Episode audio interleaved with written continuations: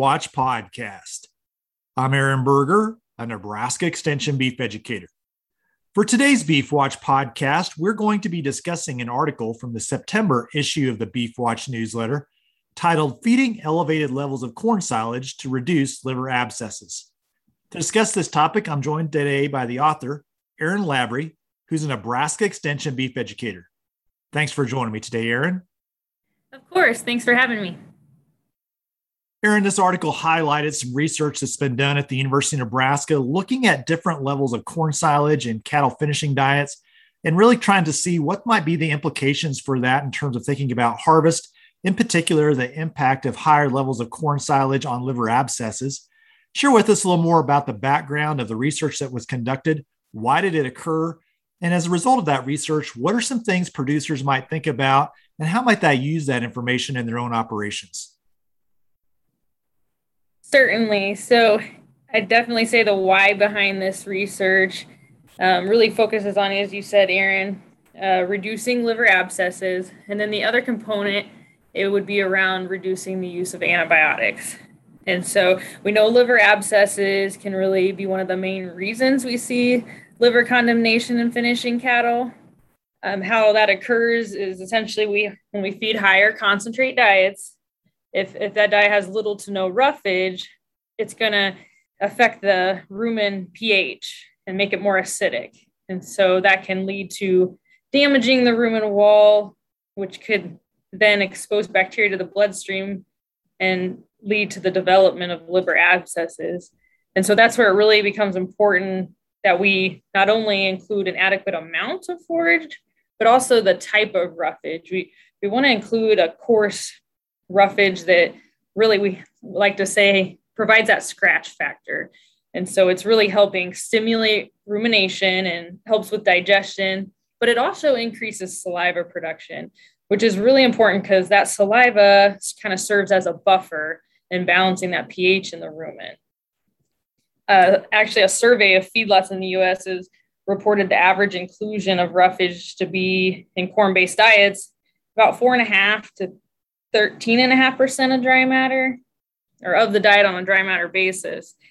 And so when we get down to the lower end of that, that spectrum, it, it really becomes important to have that effective fiber or that coarse roughage in the diet. And so essentially what we see when with these cattle that have severe cases of liver abscesses, it's going to impact their performance in the feedlot, but and it's going to decrease their carcass value. But then it will also have that concern for animal well-being. And so, in most, uh, a lot of feedlots today, the most common method is to feed an uh, antimicrobial tylosin to help reduce the incidence of liver abscesses.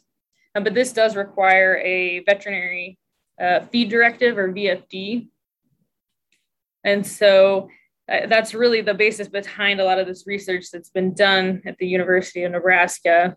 Um, but now, if you're part of a maybe a natural program, th- those would be situations where we don't see the use of antimicrobials, and there may just be an increase uh, incidences of liver abscesses.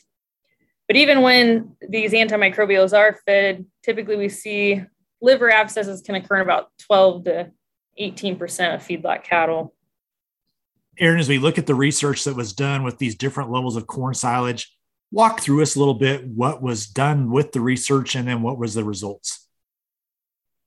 Certainly. So, um, in in the UNL research that was done, they essentially were feeding higher concentrations of corn silage to see um, if they fed at higher level without the use of tylosin, if that would decrease the prevalence of liver abscesses. And so cattle were fed either 15 or 45% corn silage and then with or without tylosin. And on the performance side of things, uh, essentially what they saw was that replacing up to 45% uh, corn in the diet with corn silage, they saw the lower average daily gains, there were poor feed conversions, and then those cattle did require 28 more days on feed to reach a common back fat endpoint, but they had greater final body weights compared to the cattle fed 15% corn silage.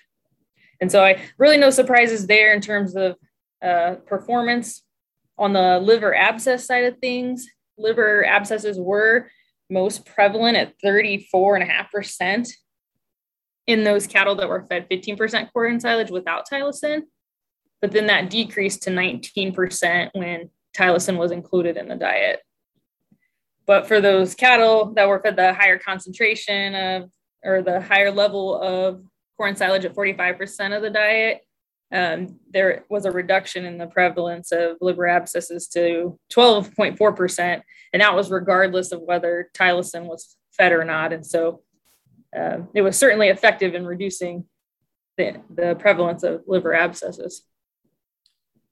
Aaron, when you hear the results of that and you think, well, 28 more days on feed, that's probably kind of an expense that I'm not sure we're willing to look at. But one thing that's important, I think, to mention here is there's been a lot of research done recently, also looking at corn silage in terms of being an economical feed source and also being able to use, of course, the manure from that back onto crop fields. And so, even though we're looking at a longer feeding period, there may be some situations where actually feeding higher levels of corn silage because of its lower cost could actually make the cattle be more profitable.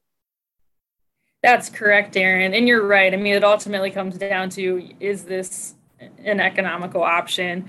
Um, and I know um, Dr. Galen Erickson and, Jim MacDonald, they were the ones involved with this research, and they did do um, some economic analysis. And in that case, they uh, had returns that were greater for those cattle fed the higher level, the 45% corn silage without tylosin.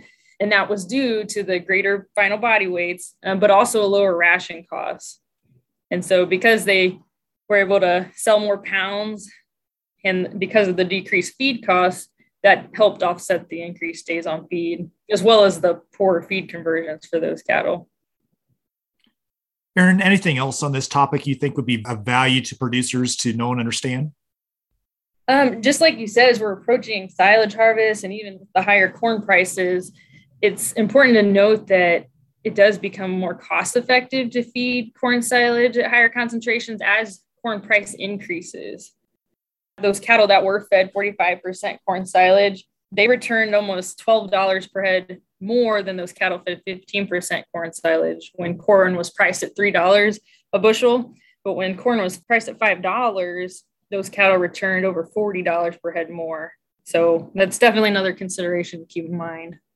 Well, Aaron, I think this is really interesting research, especially in light of the times we're in, where I think there's continued concerned by those outside the industry with the use of antimicrobials. And so I think this is the kind of research we really need to know and understand as we look at different options going forward.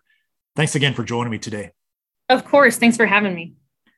Now, for more information on the topic that was discussed in today's Beef Watch podcast, I would encourage you to visit the beef.unl.edu website. At the website, you can find this article. You can also go to the Nebraska Beef Reports and find the research that was done on which this article was based.